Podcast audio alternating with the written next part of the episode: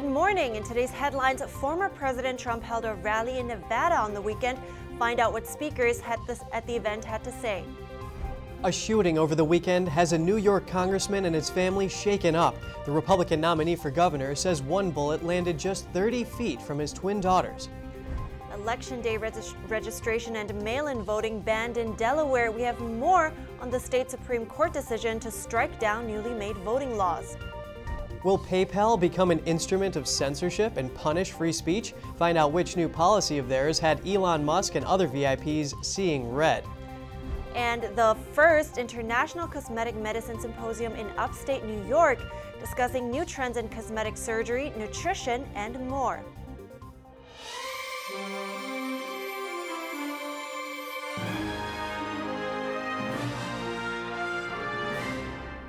Good morning. Welcome to NTD. I'm Kevin Hogan. Good morning, and I'm Evelyn Lee. It's Monday today. Happy Monday. It's October 10th. You know, Evelyn, I'm really excited about that health segment we have today. I mean, it's becoming more dry. I just bought some lotion. I'm always open to new tips, though. Yeah, me too, absolutely. But I'm afraid we have to be a little more patient for this one because, first of all, we will be going to Nevada because former President Trump held a rally there on Saturday. He focused on border security, gas prices, and record high inflation in his speech. Above all, he emphasized the importance of the upcoming midterms.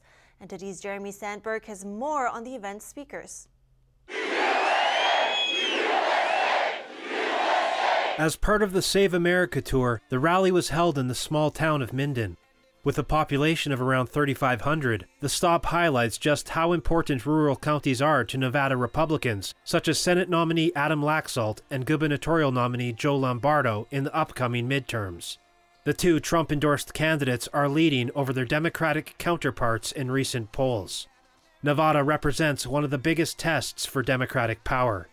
Republican Senator Tommy Tuberville was in attendance to show his support and asserted his belief that people behind the scenes are attempting to take over the country from underneath. And, folks, we've got a group of people, and I don't call them Democrats, I call them progressives, because 15% of the people in the Democratic Party run the Democratic Party. He brought up rising inflation and the state of the economy. The economy starts with oil and gas. You can't run a country without oil and gas. It is impossible. When we take the Senate back over and get the House back over, we're going to make Joe Biden open the spigots and get this oil and gas flowing again. A recent poll by CNN found 44% of registered voters in Nevada think the country would be better off if Republicans are in control of Congress, compared to 35% who said it wouldn't be. Early voting in Nevada begins on October 22nd. On Sunday, Trump attended the GOP rally in Arizona. Republican gubernatorial nominee Kari Lake praised the former president and stated she would never abandon him. I have some of these know nothing consultants who tell me, you know, you really need to back away from President Trump right now. And I say to them, put down Hunter's crack pipe right now. Lake has faced some criticism for being outspoken on election integrity and transparency during her campaign. Jeremy Sandberg, NTD News. Heading out east, a shooting took place outside a congressman's home in New York on Sunday afternoon. Representative Lee Zeldin says a bullet landed 30 feet from his twin teenage daughters. The girls were inside at the time. Zeldin said on Twitter that the girls were doing homework in the kitchen when they heard gunshots and screaming. They immediately called 911. Two teenage boys were hit in front of the house in what police say appears to be a drive-by shooting. The wounded teens tried to hide in Zeldin's yard, under his porch, and in the bushes. Another teen who was with them ran away. Police say their injuries were not life-threatening. The boys were treated at a local hospital. Zeldin and his wife were not at home at the time. Although shook up, Zeldin says his family is okay. Investigators do not believe the shooting had any connection to Zeldin's home. Zeldin is the Republican nominee for New York governor. He is running against Democrat incumbent Governor Kathy Hochul. Zeldin has made violent crime a focus of his campaign. He is calling for the state's bail laws to be toughened, among other measures. But now for some uh, more election related news. New state laws in Delaware allowing universal mail in voting and election day registration were struck down on Friday. Delaware Supreme Court ruled they violate the state's constitution. NTD's Jeremy Sandberg has more. Republicans celebrated the ruling at the Freedom Festival banquet in Dewey Beach Friday evening. Chair of the Delaware Republican Party, Jane Brady, called it a win for the rule of law. There will be no vote by mail in November. Brady is a former Delaware Attorney General and former Superior Court judge. She says, other than absentee voting, no excuse mail in voting has no place in Delaware. During the pandemic in 2020, due to the governor declaring an emergency, the General Assembly passed laws to allow voting by mail. Lawmakers seeking to make it permanent passed bills that were signed into law in July. The Supreme Court ruled that vote by mail statutes that were passed in June and signed by the governor in July are unconstitutional under Delaware's constitution. The state's justices say the vote by mail statute impermissibly expands the categories of absentee voters identified in Delaware's constitution, and that same day registration law conflicts with the registration periods spelled out in the state's constitution. Brady stressed the importance of getting out to vote and expressed her concern about the upcoming midterms. I am so distressed at the low numbers of people who come out to vote sometimes. Every one of us needs to be at that ballot box. Every one of us who cares about our kids and education and the inflation and gas prices and our national security and energy independence needs to be at those ballot boxes. U.S. House candidate Lee Murphy says he's happy with the court's decision. He ran for Congress in 2020, but lost to incumbent Democratic Congresswoman Lisa Blunt Rochester. Which will really level the playing field for all the candidates in the state. Murphy says in 2020 he won the machine ballots on Election Day, but lost in mail in ballots. Delaware Democratic Attorney General Kathleen Jennings called opponents of the laws struck down on constitutional grounds political extremists that will go to any lengths to stop people from voting. Democrat leaders in the state's House and Senate say their efforts to amend Delaware's constitution for voting is more important now than ever. A Delaware constitutional amendment requires a two thirds vote by each chamber in two consecutive General Assemblies. Jeremy Sandberg, NTD News. Concerns are rising as Chinese authorities have opened at least one overseas police service station in the United States. The organizations are tasked with coercing Chinese people living abroad to return to China. It raises questions about expanding CCP influence outside of China. NTD's Kos Temenes has more on this. A recent report titled 110 Overseas Chinese Transnational Policing Gone Wild by human rights group Safeguard Defenders highlights the growing influence of Chinese organizations abroad. It examined the initiative first launched by 10 pilot provinces in 2018. It comes as part of the Chinese Communist Party's global transnational repression, coercing Chinese individuals living abroad to return to China. Those who pay attention realize that um, the CCP has been extending its influence and its brute force uh, outside of its boundary. Safeguard Defenders identified 54 overseas police service stations across five continents, including in cities from Toronto to Dublin. I'm very disappointed to see that uh, no action has ever been taken out by our government to address this concern, to address the growing threats of foreign interference on Canadian soil. Canada has long been a target where the CCP has been infiltrating several layers of society. Uh, Canada has been a target country of uh, the Chinese Communist Party's infiltration, uh, manipulation, and also intimidation. And uh, so there's a growing uh, interference by CCP in Canada by means of disinformation campaign or uh, infiltration and manipulation in Canadian elections, as well as media and community. While the organizations are not directly related to government agencies, they nonetheless have close ties with the CCP. An outpost in New York City was among the first batch of 30 overseas police service stations in 21 countries set up by the Public Security Bureau in Fuzhou City. Other Chinese cities also set up their own outposts abroad. This refers to a network of thousands of overseas groups loosely overseen by the United Front Work Department, a Communist Party agency that works to advance the regime's interests abroad. It carries out foreign influence operations, including suppressing dissident movements, gathering intelligence, and other espionage activities. On the surface, the organizations state they contribute to resolutely cracking down on all kinds of illegal and criminal activities involving overseas Chinese. But Safeguard Defenders says the organizations have a more sinister goal. From April 2021 to July 2022, it is estimated that over 200,000 overseas Chinese nationals have been persuaded to return to the country to face criminal charges. Safeguard defenders noted such persuasion to return involves harassment and intimidation of the target's relatives in China. Non-compliance means their families could face punishment, such as their children being denied education. Kos Temenes, NTD News. A group of 21 House Republicans is addressing the issue of Chinese Communist Party influence in the U.S. They sent a letter to Attorney General Merrick Garland and Secretary of State Antony Blinken on Friday.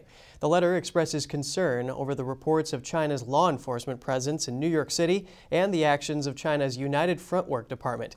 They say China's actions are a violation of U.S. sovereignty.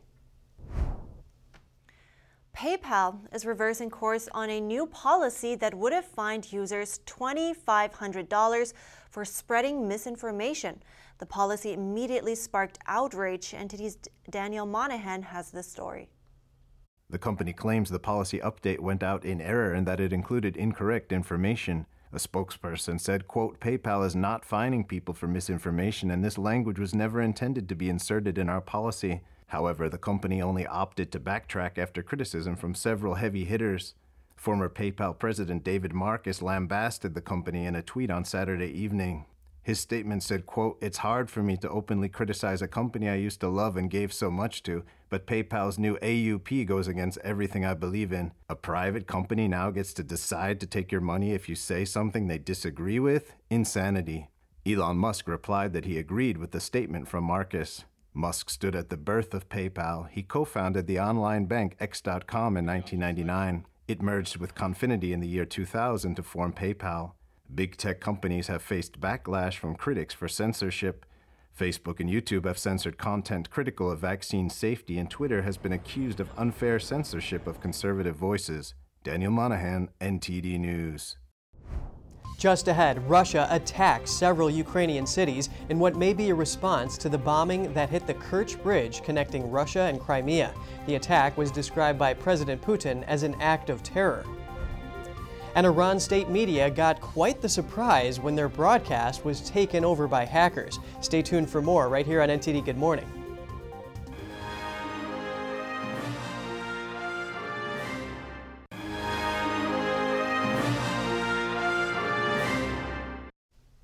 Welcome back. Russia unleashed a lethal barrage of strikes against multiple Ukrainian cities Monday, smashing civilian targets, including downtown Kiev, where at least eight people were killed.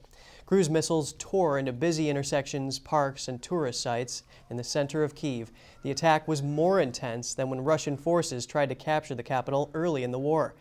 Ukrainian President Volodymyr Zelensky said the rush hour strikes appeared to have been deliberately timed to kill people as well as to knock out electricity. The intense, hours long attack marked a sudden military escalation by Moscow. It came a day after an explosion hit a huge Russian bridge. Russian President Vladimir Putin called it a terrorist act by Ukrainian special services. NTD's Kos Temenes has this report.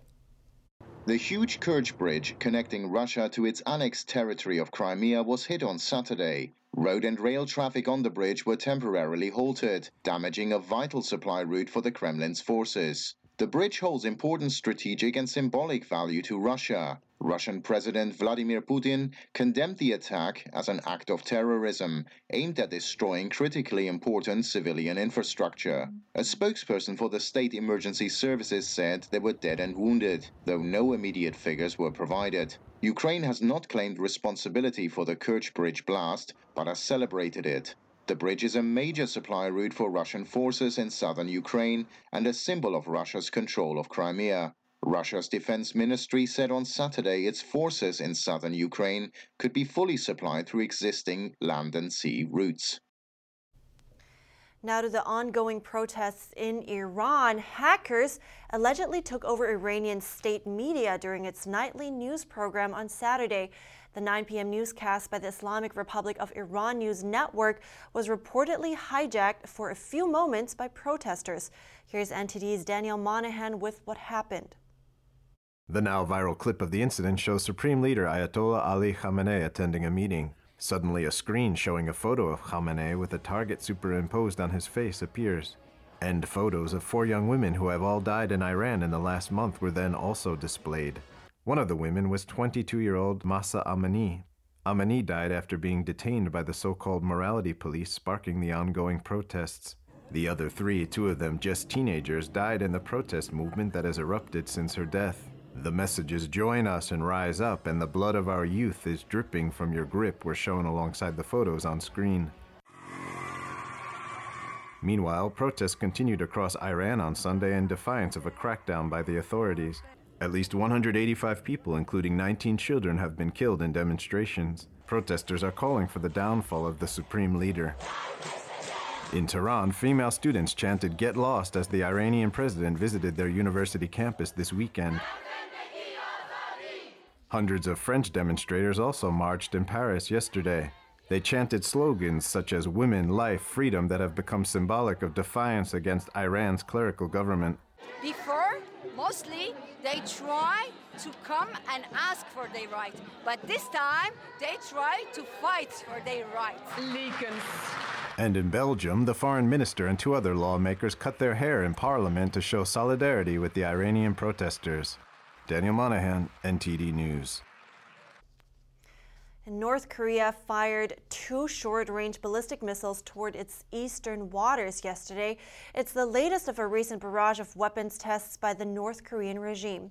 The tests come, uh, come a day after North Korea warned the redeployment of a U.S. aircraft carrier was inflaming regional tensions. The USS Ronald Reagan and its battle group returned to the area after North Korea fired a powerful missile over Japan last week. South Korea reported that it detected two missile launches on Sunday from the northeastern coastal city of Munchon. It added that South Korea's military is working in close coordination with the United States. North Korea's leader Kim Jong un signaled he would conduct more provocative tests. Pro life supporters marched through Mexico City on Sunday in a protest that was called In Favor of Women. Organizers claimed that at least 1 million people had attended similar marches in 31 states. It was the second consecutive year that the march in the country's capital had taken place. Organization spokesperson Allison Gonzalez said that abortion is not the answer and that it makes people enemies between women and life.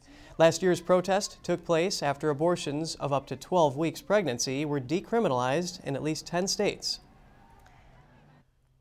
And a little miracle in Thailand. A three year old managed to survive last week's mass stabbing at a nursery in northeast Thailand.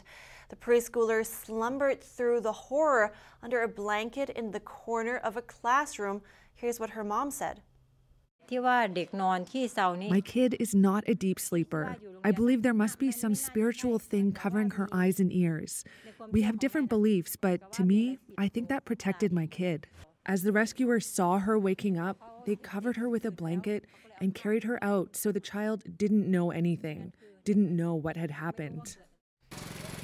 Her daughter, the child nicknamed Amy, was the only one that has escaped the tragedy unscathed. Her relatives call it a miracle. The attacker killed more than 30 people, including 22 children. Half of them were in the classroom where Amy was napping. Police said two other children were in the hospital with serious head wounds. Her parents said she seems to have no memory of the attack. The volcano on the Italian island of Stromboli near Sicily erupted Sunday. The local mayor urged residents to stay home and stay away from doors and windows as glass could break from the explosion. Video shows huge plumes of smoke as lava flows down the side of the volcano, rapidly reaching the sea. Local authorities raised the alert from yellow to orange and added that crater instability persists. People on the island were encouraged to keep themselves informed and to strictly follow the instructions provided by local authorities. No injuries were reported.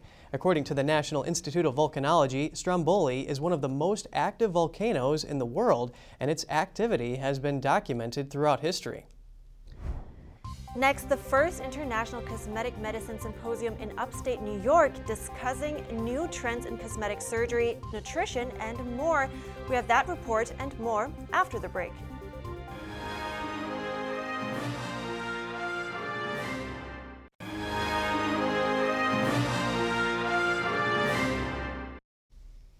Welcome back. Beauty is more than skin deep. That's according to experts who attended a cosmetic medicine conference in upstate New York on Friday. They discussed new trends in cosmetic surgery, nutrition, and more. NTD was there. The first International Cosmetic Medicine Symposium was held at Northern Medical Center in Middletown, New York on Friday. Experts and scholars from various fields shared their opinions. The topics included Western and traditional medicine in plastic surgery, ancient health and beauty, and the concept of four dimensional health. The goal is that a new type of plastic surgery and cosmetic medicine can be created that'll not only help people look more beautiful superficially, but will also focus on nutrition, which can then sustain the beauty. Francesco Gargano, a plastic and reconstructive surgeon from New York, shared his experience.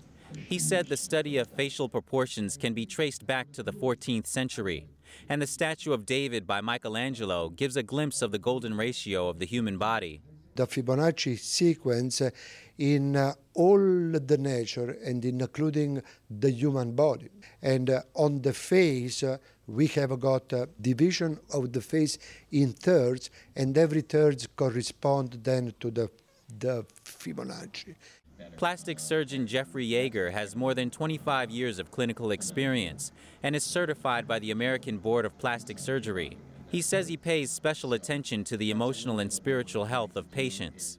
If somebody is doing a procedure uh, because they're in an unhappy relationship or they're depressed, uh, they're not going to be happy with just the physical changes that you can make. Uh, you need to really address their concerns.